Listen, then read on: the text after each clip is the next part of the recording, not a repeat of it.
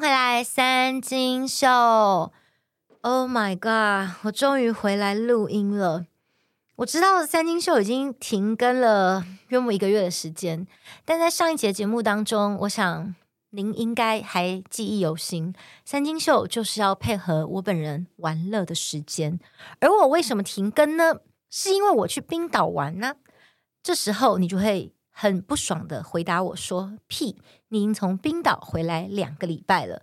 对，我知道我回来两个礼拜了，但是因为我懒惰，很累。你知道玩也是非常累的一件事吧？而且你知道我这一次玩的有多么凄惨吗？今天这一集三金秀就要来跟大家分享我的冰岛历险记。我话说从头就是。”为什么我会去冰岛玩呢？因为我有一个好朋友，他在网络上，现在不是那种脸书都会有一些买广告的那种推播，他就是被一个广告打到，然后那个广告就是说，哎，平常呢，你去参加旅行团，他们可能只会带你走冰岛南部的行程，很少会让你冰岛环岛一圈，而且。这种广告会告诉你说，你如果参加旅行团，你玩的就没有那么的深度。他们主打就是你要自己开车自驾，然后三餐都自己煮饭自炊。于是我朋友被这广告打到之后，就觉得说，对耶，感觉好像就是你要深度旅游，要参加这样的团，而且。他们说他去过冰岛非常多次，呃，据他那个 YouTube 啦，是讲说他是一个去冰岛十九次的男人，所以他们知道很多秘密私房景点是平常旅行团没有办法带你去的。然后我朋友就很心动，他就来约我，他就说：“哎，想要去这个。”然后我就觉得：“哎，也不错啊，可以。重点是可以跟朋友一起出去玩，我就很开心。我说好，反正我时间也可以。然后呢，我朋友就就去报名了嘛。在这当中，我就完全的没有去管这件事情，因为我一切就很不要脸的就麻烦我朋友。我就想说，哎，我就是无脑跟团就好，就中间的细节我都不清楚这样子。没想到。大概在出团的前不到一个月，我印象深刻，大概是大概三个礼拜的时间吧。我朋友突然跟我讲说，我们的机票出问题了。哦，在这边我跟大家提示一下，就是我确定我要参团之后，然后我朋友就把那个领队，但我们在这边不能叫他领队，因为他都自称自己是队长，你要叫他队长。就是他有把那个队长的 line 给我，然后让我可以。跟那个队长联络，那那个队长一开始就呃跟我要那个信用卡，因为要刷机票嘛。然后他就说他们会去买机票，反正你知道，你你跟团嘛，你不可能自己买机票嘛，对不对？什么都是就是团弄好这样子啊。所以我就呃跟这个队长在之前的接触就只有我把信用卡给他，就信用卡那个卡号，然后他负责去买机票。结果呢，中间都没联络哦。出发前三个礼拜吧，我朋友突然跟我讲说机票出问题了。然后想说出什么问题，他就说我们被航空公司片面的取消了机票。那你知道我呃不能讲说我是那种真的是出国达人啦，但我个人觉得相对其他人，我真的算真的好常在出国嘛。我自己的人生经验是我真的没有被航空公司，我都订票了，然后钱也付了，他竟然片面取消机票，真的没有发生过这种事情。我说。那如果航空公司偏偏取消的话，那航空公司就是要赔偿啊，或者是他可能要负责让我们坐其他的班次，一或者是帮我们升等之类。我有遇过，就是航空公司可能超卖，然后就直接把你升等到商务舱，这样也是有这样子。但我从来没有听过说哦，你片面取消，那不知道该怎么办。然后我朋友就跟我讲说，那个队长跟他说，叫他自己去联络航空公司，只丢了一组。客服的电话叫他自己去打电话。那因为呃，我朋友呢年纪比我大一些，所以他是完全的不知道该怎么办，你知道吗？在呃大概比我大个十几岁的那个世代，你知道他们年轻的时候网络还没那么发达，根本也没有这些什么订票系统啊什么的。就那年代其实旅行你就是打电话给旅行社，然后旅行社就帮你弄好所有的事情嘛。那如果中间有什么问题，旅行社也会解决，从来没有发生过这种事，所以。他也不知道该怎么办，然后呢，我朋友他就可能拜托自己的女儿，就是帮忙打电话给航空公司，然后看一下是什么状况。好，那我 follow 到就这边了。我朋友后来就是他可能就觉得说，好，这他来处理。他只有跟我讲这件事情，然后中间过程我也继续完全不知道。又过了几天，我朋友就跟我说。哦，终于联络上那个航空公司了。然后，可是我们原本要出发的那天呢，就是没有票了，就被被取消嘛。所以势必呢，我们就要坐其他天。然后我就说，那不然我们早一点去，或是就是先去英国玩几天，这样也好。然后后面我又不知道了。于是，当我再次接到消息的时候，是我朋友已经订好票了。然后就变成是我是三月。呃，三十号开始要在冰岛参团，可是呢，我三月二十八号就要先提前出发，那这个时间会有点尴尬。为什么？就是变成说我也没有办法在英国多玩几天，然后呢，我那么早出发的情况会要在机场有。非常长时间的转机，但是这个票就已经订好了。那我当时就想说没有关系，因为我是跟我朋友一起去的。那我们两个人就是两个人有伴，然后反正我们就可以在机场玩也是 OK。反正我这人就随遇而安，什么样都会觉得很好玩。结果没有想到，在去冰岛出发前大概不到一个礼拜吧。我朋友家里突然发生了急事，那那个真的是一定要留下来的急事，这样子，所以他临时就不能去了。那他不能去之后呢，我就想说，反正我看他们好像每个月都有在出团，我说那不然我们要不要改成呃他可以的时间，比如说四月底再去也可以。然后我朋友就去问那个队长，然后队长就说不行，就是我朋友不能去，他们因为真的是不能呃。你知道，算不能说是天灾人祸，反正就是家里真的他走不开的事情，所以他们可以理解，那可以让他退费，但是可能没有办法让他退全额，退多少我也不知道。到现在他们好像还在清算，也不知道多少钱。但至于我的部分呢，就是不能改，我就非去不可，不然他们也不要让我退钱。那我想说，靠北那。如此，我只好去啦。所以我就说好，那我一个人参团也 OK，反正我也很常自助旅行，就一个人出国嘛。那总之呢，我就参团了。那你知道吗？呃，我之前只知道说我有可能要在机场就是比较久一点的转机，但我真的不知道这么久。那因为之前都是我朋友那边处理，所以我想说哦，那个住宿啊什么的，我们两个就一起住啊或什么的。那结果没有想到，我这一次去冰岛呢。必须要先飞到香港，然后再从香港飞到英国伦敦，然后再从伦敦飞到冰岛。等于说我有两个转机站，一个是在香港，一个是在伦敦。我飞到香港的时候已经是晚上十二点多了。我本来预期是我可以去呃，譬如九龙或是香港那边住一晚，因为我要。等转机要等整整十三个小时，各位，那是不是真的可以去香港？搞不好早上我还可以呃，你知道去吃吃一个什么香港在地饮茶之类的，再回来都来得及。但没想到我的班机有点小 delay，我到香港已经十二点多了，我无处可去，各位，我就是你知道机场那个快捷也完全的都停了。然后我就想说，靠，那我现在就只能睡机场了。然后你们就想说，那你干嘛不去睡贵宾室什么的？我跟你说，贵宾室是这样子的，它有两个方案，一个是三个小时，一个是六个小时。我本人要在机场待十三个小时，那我如果去那个贵宾室，我六个小时后我就要被赶出来了，我根本就可能还睡到一半，然后我就要惊醒了，你知道？所以我就想说，与其这般，我只好。在机场找个地方睡，然后我就上网发现说，诶，香港机场呢有那种可以躺下来的躺椅，有些网友推荐。没有想到他在那个疫情期间哈，整个 close 掉，没有开放。于是我就是真的就在香港机场的一般在候机室的那种椅子上，就这样子睡了。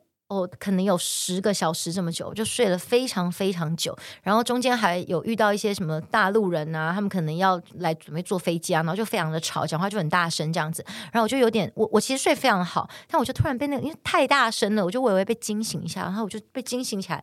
旁边的那个中国人还说什么：“哎呀，吵到这姑娘啦，你们小声点。”然后我想说啊，中国人其实也是挺温馨的，他们也知道他们吵到我，那从头到就别那么大声。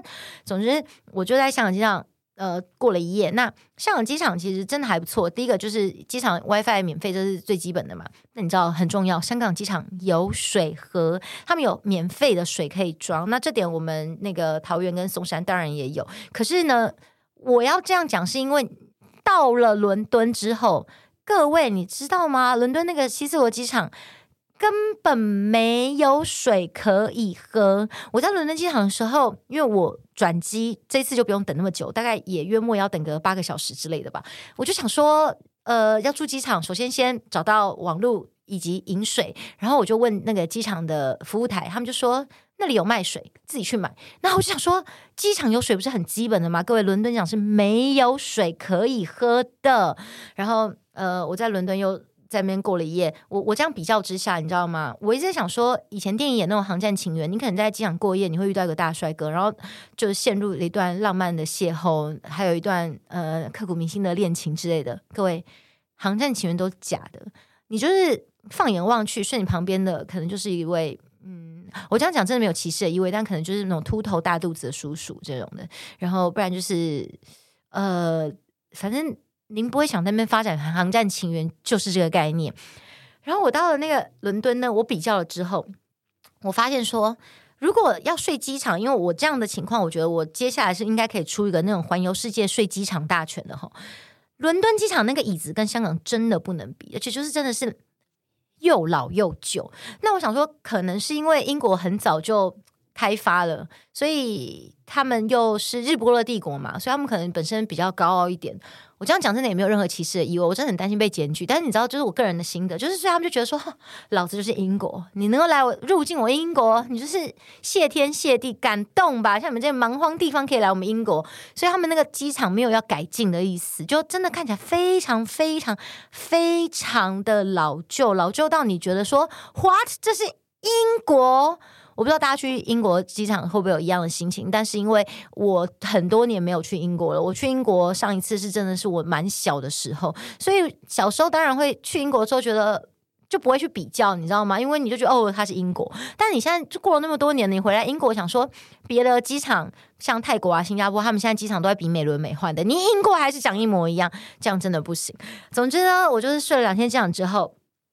然后就终于要飞冰岛了。好，我这故事真的讲蛮长的，光是那个你知道《航站情缘》就跟大家讲那么久，为什么呢？因为到英国的时候呢，其实我朋友有叫冰岛队长帮我订那个住宿，结果他们根本没有帮我订，所以我才不得已在英国再住一晚。因为很多人想说你干嘛那么省？你为什么不去住饭店什么的？各位，我也想住饭店，所以我到了英国的时候，我还特别就是去问说。呃，哪边有饭店？然后他们就说第三行下，就是你可以住。因为我如果还要出机出机场，然后我再回来，那个时间又有点尴尬，所以我就想说我要住在机场饭店。就我朋友叫他们帮我订，但他们没有帮我订。然后我去机场饭店的时候，他们就跟我说：“哎，今天已经额满了，你想住也没有房间给你住了。”我才不得已窝在英国机场睡一个晚上。反正，好，这个都到这边为止呢。我就是对于这个呃。冰岛队长呢，其实可以说是积怨已经有一点满了，对不对？然后最瞎是什么？讲了一个，就是呃，我说是在出发前的最瞎，因为到冰岛还有各种瞎，好不好？这出发前的最瞎，还有就是在桃园机场，然后呃，我不是跟大家讲说我要香港飞伦敦，然后伦敦飞冰岛，所以我的机场就是我的行李是直挂冰岛的。那直挂冰岛的话，桃园这边照理说就会开三段票嘛，就是。我这边飞香港，香港飞伦敦，然后伦敦飞冰岛的票都开给我嘛，对不对？是这样吧？是这样吧？各位，就他们突然在桃园的时候跟我说，呃。没有英国飞冰岛的这一段没办法开，然后我说为什么？然后他们就说，呃，好像是订票的时候把你的那个名字给写反了。我说，干，名字要怎么写反？圈一圈一那么那么简单的名字你怎么写反？你就是英文就是 e 放前面，一圈一圈不就这样吗？是不是这样子？反正总之就是据说我的名字被写反了，所以我我到英国的时候，我还花了大概两个小时的时间去问英国航空那边说，请问一下，我到冰岛的票到底有没有票？我都不确定我没有票。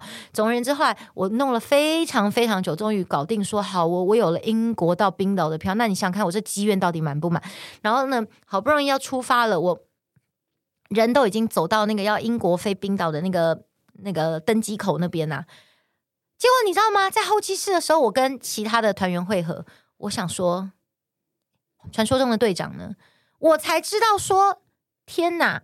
这个团呢，他们分了三批出发，我们是第一批，第二批的人是三月二十九号，他们才会出发。然后还有另外一批的人，他们是已经到冰岛了，你知道吗？所以在候机室的时候。我只有会合到几个团员，队长本人根本不在现场，他还在飞机上面正在飞。然后呢，我们就飞先飞到冰岛之后，那这个队长呢就说叫我们自己先租车，他们已经租好车了嘛，我们要去领钥匙。然后呢，去领钥匙的时候，那个租车的柜台，它是一个。有人服务，但是你要领车的话，你是直接从那种电子的机器里面输入你订车的编号，你就可以取到钥匙。那每一台车都会有自己放钥匙的格子。结果呢，他们联系队长，那时候队长人已经到了英国了。队长跟他们讲说：“你们把所有的车都取出来，钥匙都取出来。”然后他们想说奇怪，就是。你们，我们目前只需要两台车嘛，所以我们只要取两台就好，其他钥匙你们来的时候再取。但是因为想说他专业的，因为队长都说他非常专业，叫我们相信他，所以他们就全部取出来了。取出来之后呢，队长就说：“你把钥匙寄放在他们的柜台，反正是我订的车，柜台对我。”结果他们要把钥匙寄放到柜台的时候，柜台说：“我们没有帮人家在寄钥匙这种事情的。”所以呢，在冰岛的一开始。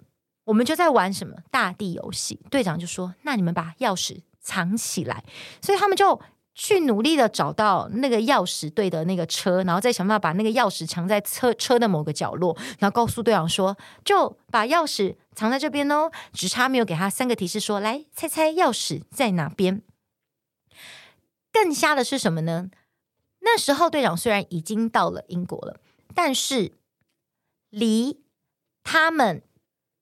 呃，等一下，我要跟大家讲一下，就是我们不是已经飞到冰岛了嘛？但在我们正呃，我们本来是队长跟我们要坐同一班飞机飞到冰岛，结果呢，队长他们把他们的那个班机时间抓太紧了，等于说他们到了英国伦敦，他们只剩下一个小时。真的是一个小时的时间可以转机，但是你知道英国伦敦机场有多大吗？它有五个航站，而且每一个航站呢，真的不是走路可以到的，你是必须要坐他们的接驳巴士或是他们的接驳地铁才有办法到的那个程度。就他们只有一个小时，所以等于说他们就根本赶不上我们这个班机，才导致我们必须要自己先去租车。那所以我们那时候在联系队长的时候，队长就是正在英国伦敦等下一个班机，然后他们我们是早上大概七点多的飞机，他们下一个班机是。下午一点的飞机，所以他们的第一天等于完全报废了。那我们就要自己玩嘛？那我们要怎么样自己玩呢？各位，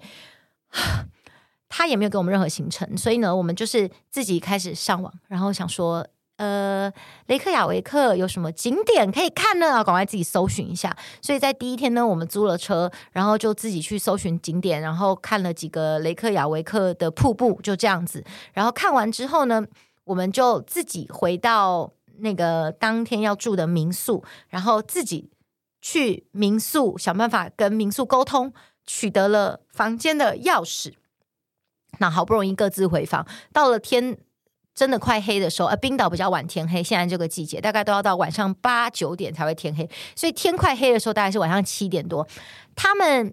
那个错过班机的那一群人，他们才跟着队长，就是姗姗来迟。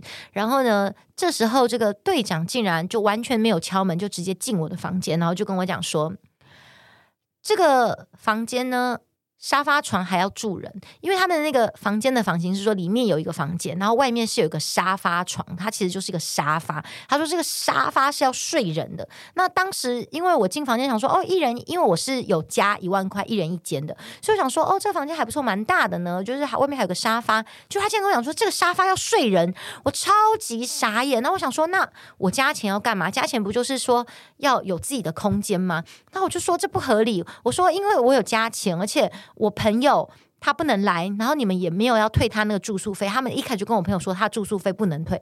我说他他也加钱了，而且他住宿费不能退。我一个人一间，这是非常合理的事情吧？然后后来那个队长呢，他就是出去沟通完之后，他就回来跟我讲说：“好吧，只有今天可以让我一人一间。然后说之后呢，就是北欧啊这边的房型呢，那个沙发都要住人。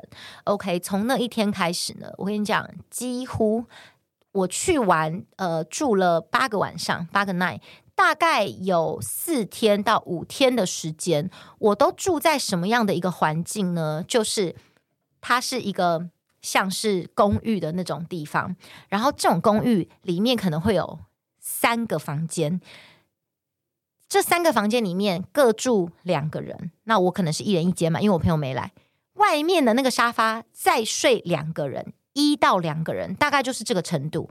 然后卫浴通常只有一间到两间，因为你想看，如果才三间房间，卫浴可能就只有一间。那有时候我有遇过说四个房间，卫浴也只有一间的这种情况，你真的会非常非常的傻眼，因为你光是连尿尿你都要等厕所等半个小时，早上大家要。排队刷牙洗脸，你能够想象这样的住宿品质吗？然后大家就会讲说：“哎，那不就是你贪便宜吗？”各位，我跟你说，没有比较便宜，因为我们这次参这个团呢，团费是呃七万五，然后号称九天八夜，可是其实就是你你你扣掉那种什么坐飞机的时间，因为最后一天是你早上六点起床，你就直接去机场了。你你根本没有玩到最后一天，所以你只能说你有八天八夜的时间。那第一天他们自己班机错过，所以他们第一天也是报废的。我们第一天是自助旅行，各位，所以八如果说你只有八天八夜这样子的行程，团费七万五，没有比较便宜。我们因为要自己的房间，他们有讲说，如果你是七万五的话，你有可能要睡沙发，就我刚刚讲那种一个。公寓里面沙发可能睡两个人的情况，所以我们都有加钱。呃，我有些人是真的没加钱，他们就睡沙发。我跟我朋友都有加钱，我们就再加一万，所以等于说我这团费是八万五的情况。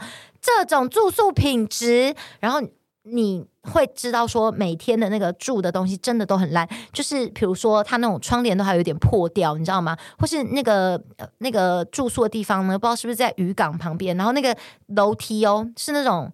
很烂的那种铁架楼梯，你一个不小心就会滑倒。加上现在这个季节，就是很容易地上结冰，你真的步步为营啊！我们就有团员就是在那个住宿的外面就直接滑倒了，因为那个冰是非常危险，然后再加上它没有人，没有感觉是没有人在管理，你知道吗？然后那个铁架又非常的危险，你在走那个楼梯的时候，你都要超级超级小心。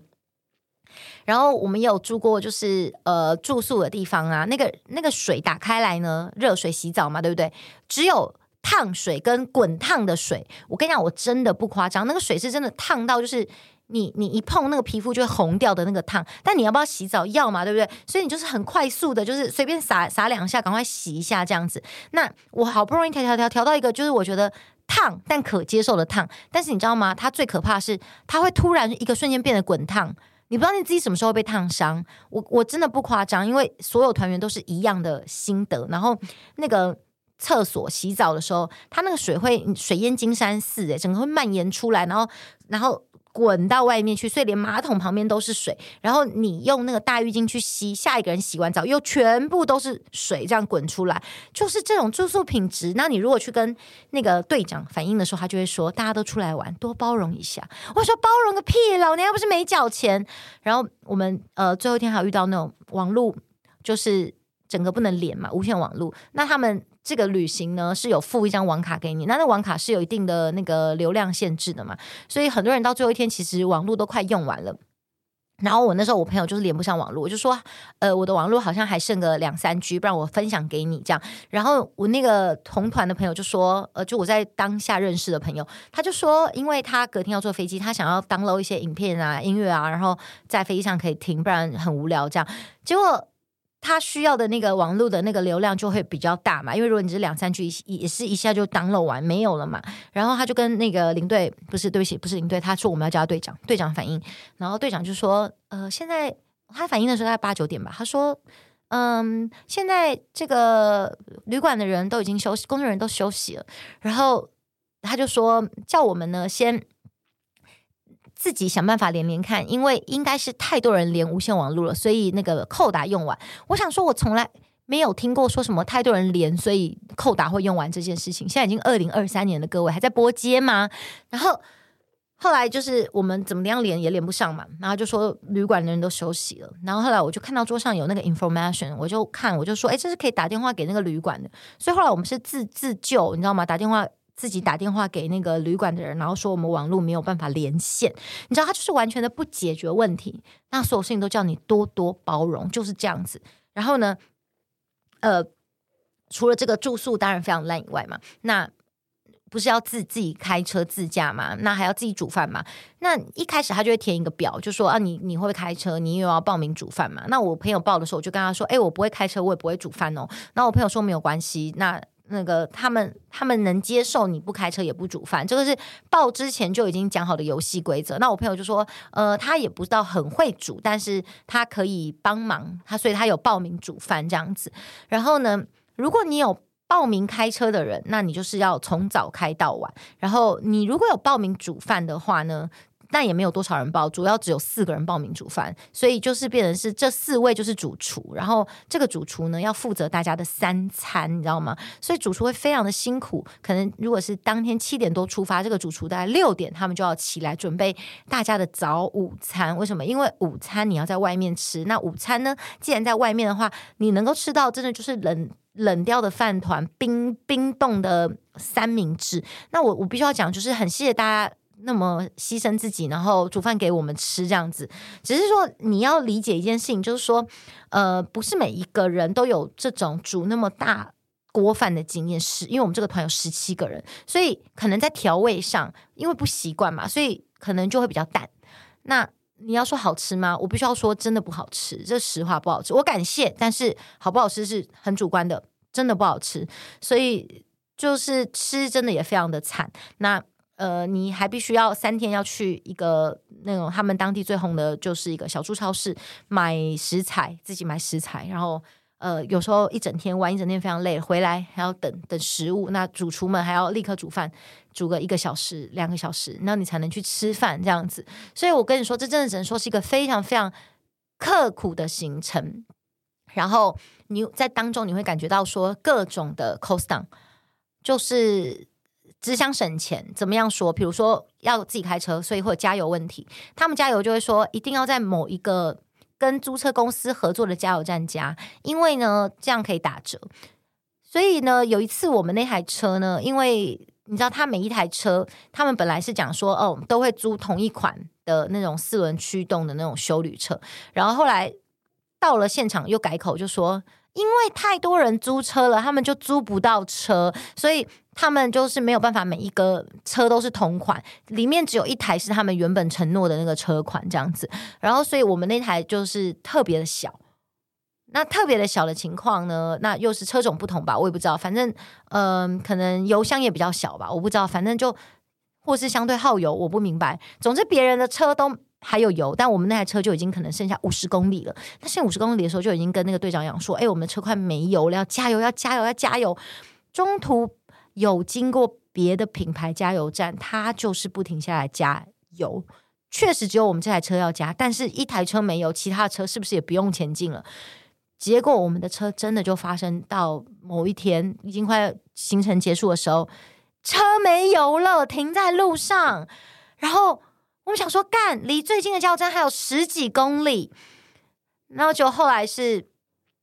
乱按一下，那个领队当下感觉他也手足无措，然后就说：“那不然什么按按看，全部乱按一通，按完之后突然可能从他有可能有两个油箱吧，从另外一个油箱补了一点小油过来，所以我们那台车真的是从头抖动，你知道吗？你知道车快没油，我很少体验过这种情情况，我这是在冰岛真的第一次体验，就是车快没油，你的车会觉得很不稳、漂移，这样抖抖抖抖抖抖抖抖抖，一直唰唰到唰十几公里到加油站，各位，然后才加到油。”这个是不是让你感觉到说有需要省这种小钱吗？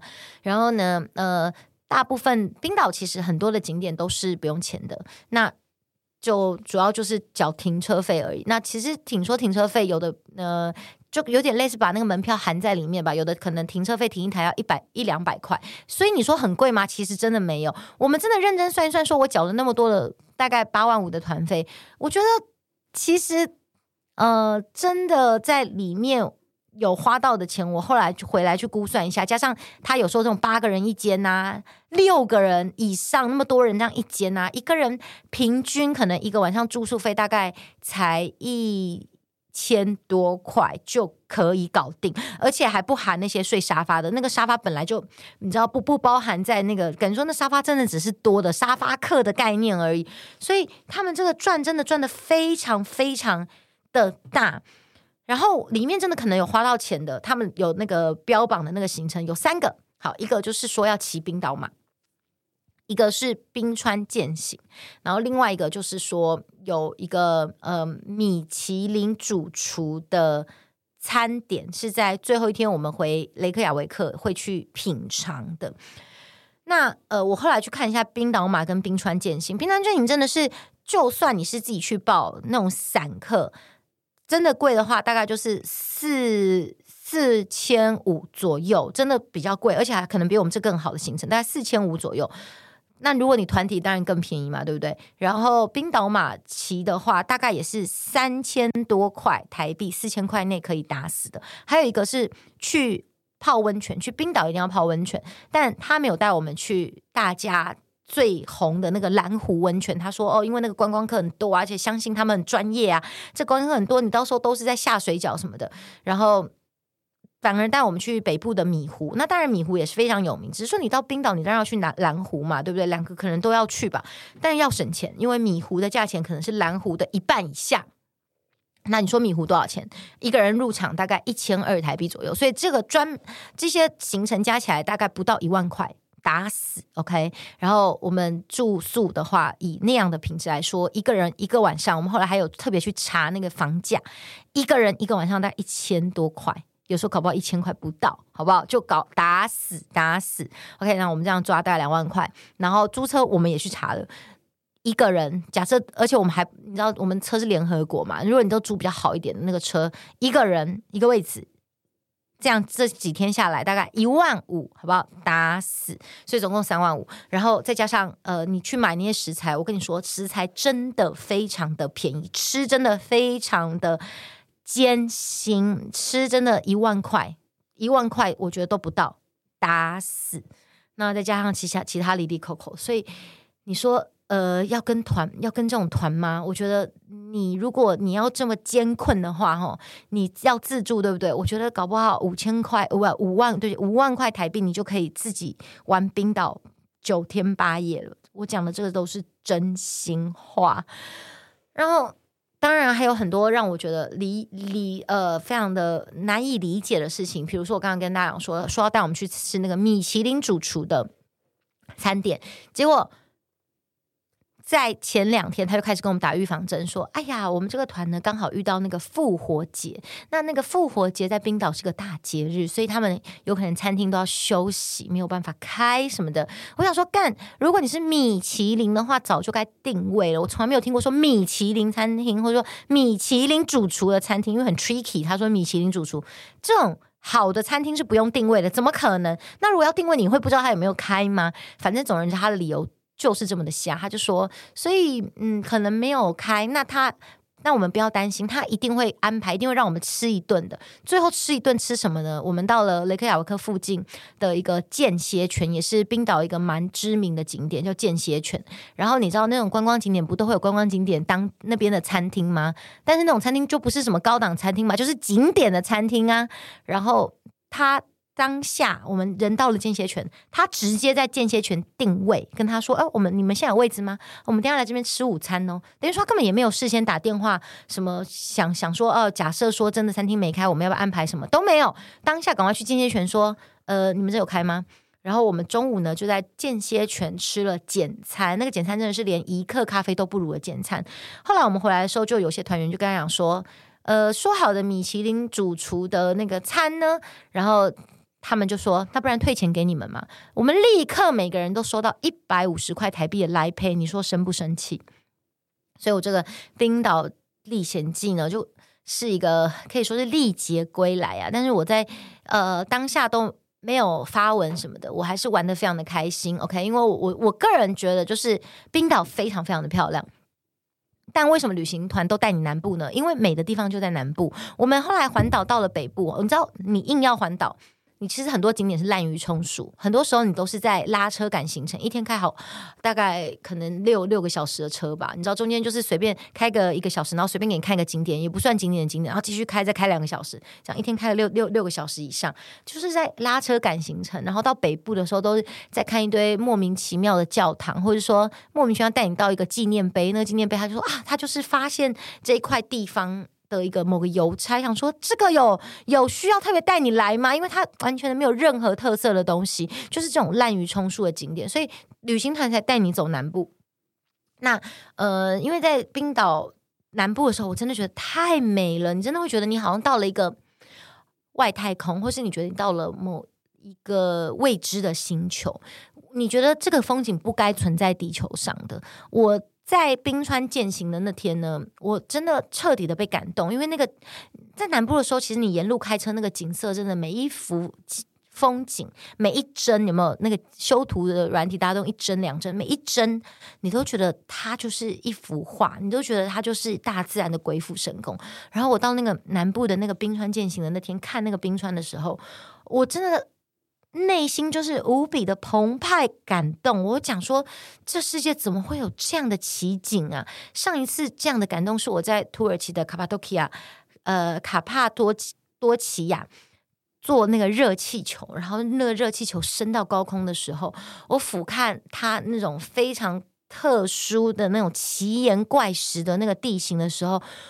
我一直要想到说，古人说登泰山而小天下，我觉得那是因为古人他们比较没有机会走到全世界，所以他们登到泰山的时候就发现说，哇，那个天下那些东西原来是如此的渺小啊！但是我不知道为什么我在卡帕多奇亚多奇亚的那个热气球上的时候，我也有一种，就是你从高空俯瞰，然后看到这样的风景的时候，你会觉得说，人生有什么？你觉得很多你在乎的事情那都不算什么了，你会觉得说。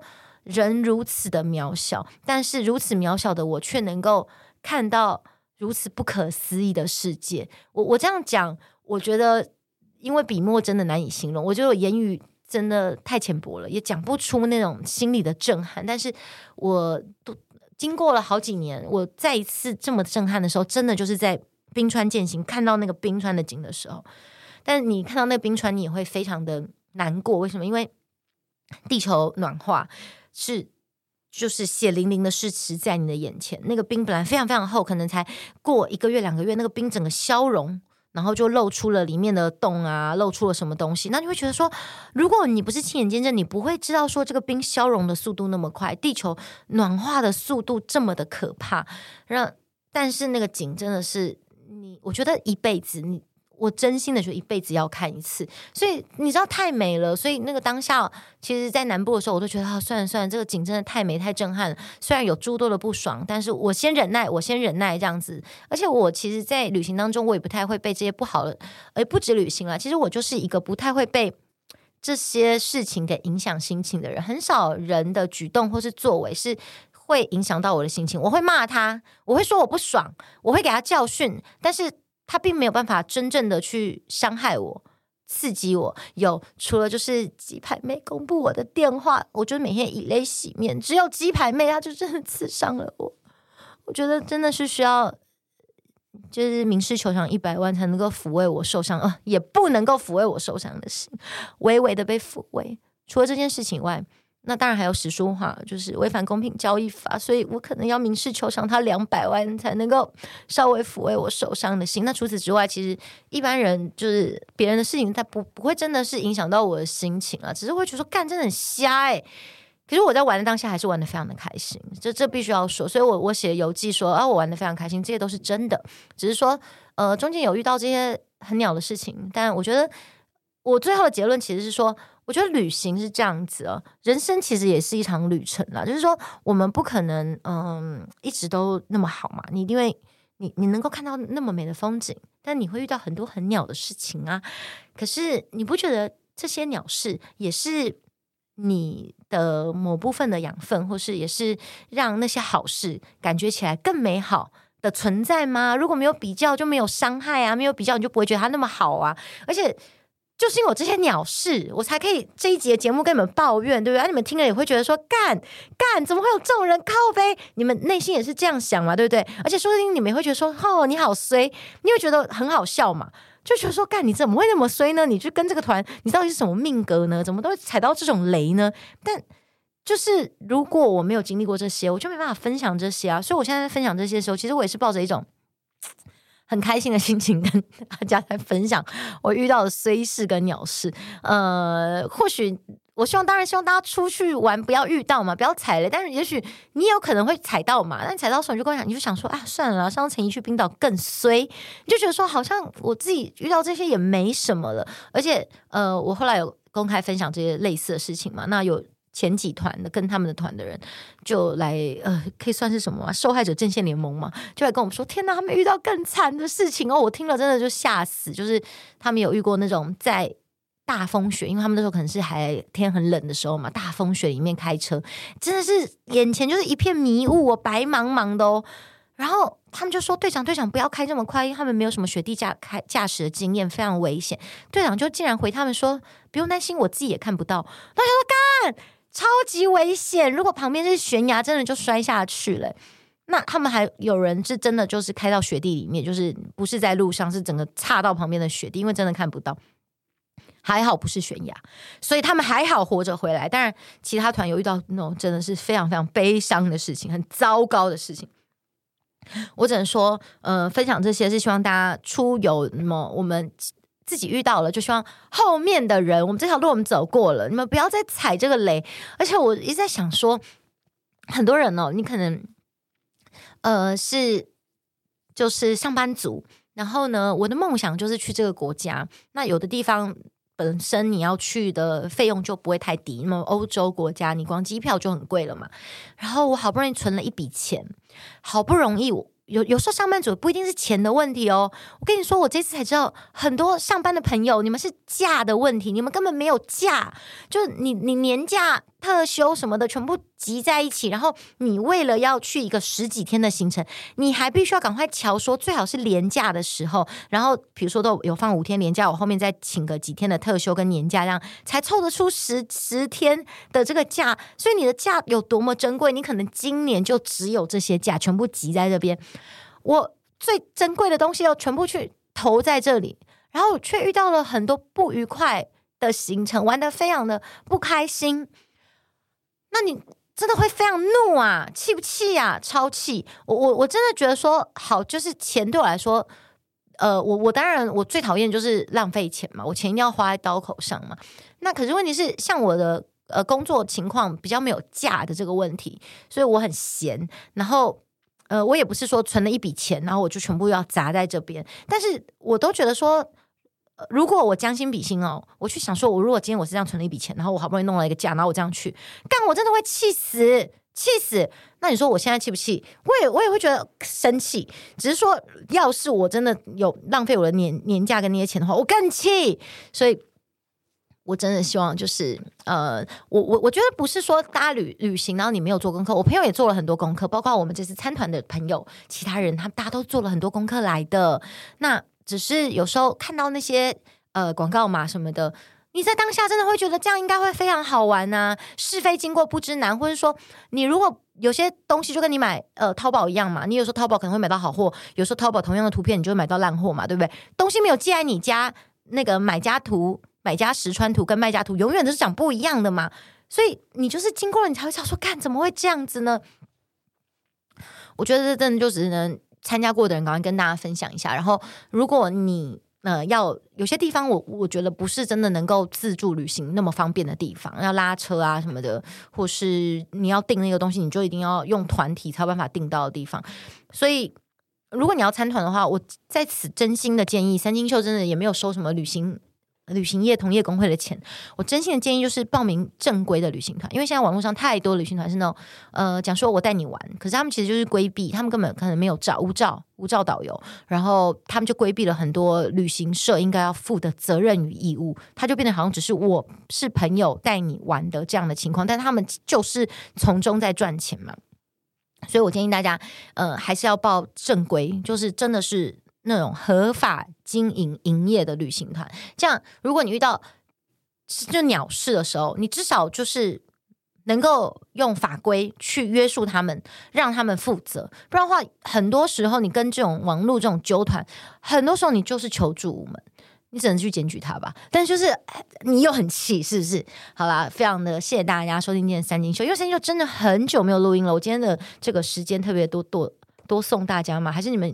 你没有觉得赚到的感觉吗？有吗？听我抱怨，您觉得怎么样呢？觉得啊，我人生遇到很多事情，其实我不是最惨，那个陈怡比我还惨。然后那天就觉得呵呵，太好了。